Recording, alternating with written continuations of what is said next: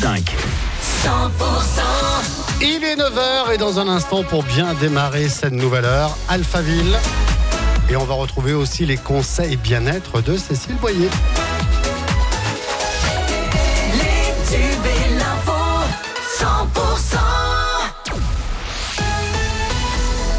L'actu à Toulouse et en Haute-Garonne, c'est avec Axel Marouga. Bonjour Axel. Bonjour Fred, bonjour à tous. Une information exclusive signée 100% pour ouvrir ce journal. Près de Toulouse, une jeune femme a été kidnappée, frappée et peut-être tondue par des membres de sa famille. Une agression sauvage est clairement destinée à humilier. À Brice Vidal, vous en savez plus. Oui, Axel, la victime a été enlevée à Castanet lundi soir. Elle s'est fait embarquer de force dans un véhicule. Prévenue du rapt, les gendarmes parvenaient à la retrouver mardi matin à Colomiers. La victime venait d'être libérée rapidement. Les soupçons se sur les deux frères de la victime, connus de la justice, âgés de 21 et 24 ans. Ils se sont présentés mercredi à la gendarmerie. Idem pour un cousin entendu depuis hier. Selon nos informations, les agresseurs pourraient même avoir tondu ou coupé les cheveux de la victime. Cette dernière n'aurait pas souhaité découvrir son crâne lors des auditions.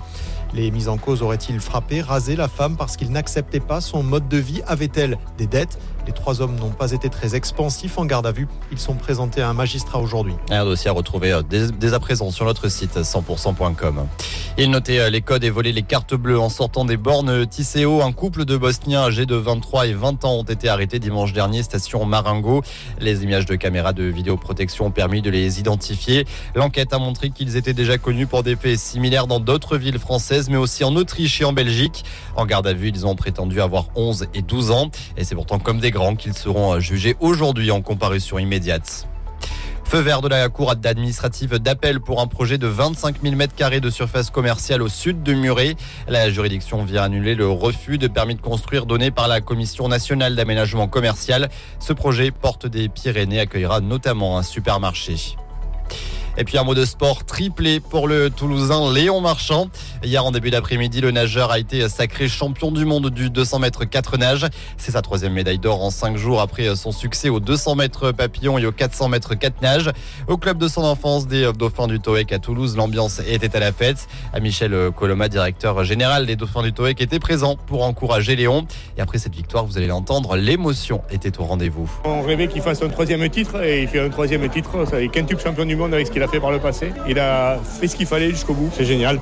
Ses premiers pas sur le haut niveau, c'est ici qu'il les a fait. Et sa préparation terminale qu'il a fait pour les champions du monde, c'est aussi ici qu'elle s'est faite. C'est quelqu'un de très humble et qui garde la tête sur les épaules et qui sait où il va, ce qu'il veut. Il le fait calmement, tranquillement, avec beaucoup de gentillesse et beaucoup d'humilité. C'est lui qui a le, le plus grand nombre de titres mondiaux pour l'instant, 21 ans. Et puis j'espère pour lui qu'il va en rajouter d'autres. J'espère qu'il va écrire encore de plus belles histoires de la page de natation française et mondiale pour les Jeux de Paris 2024.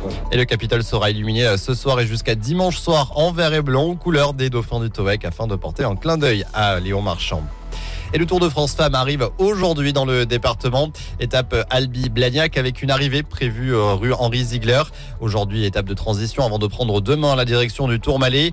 Le peloton est attendu à Blagnac aux alentours de 17h. Avant ça, il passera notamment par Fronton, Castelnau, d'Estrétefond ou encore Grenade. Dans le reste de l'actualité, Gérald Darmanin a pris la parole hier pour la première fois depuis le début de la crise qui agite la police, disant comprendre la colère des policiers au moment où leurs protestations liées à l'incarcération de l'un des leurs ralentissent l'activité judiciaire.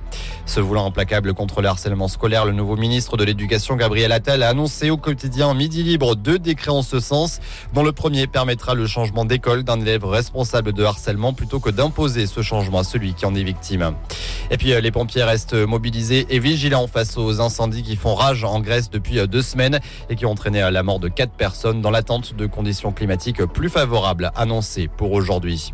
Les procureurs fédéraux ont alourdi hier les charges pesant sur Donald Trump dans l'affaire de sa gestion négligente de documents confidentiels pour laquelle il est inculpé lui reprochant d'avoir essayé de supprimer des images de vidéosurveillance.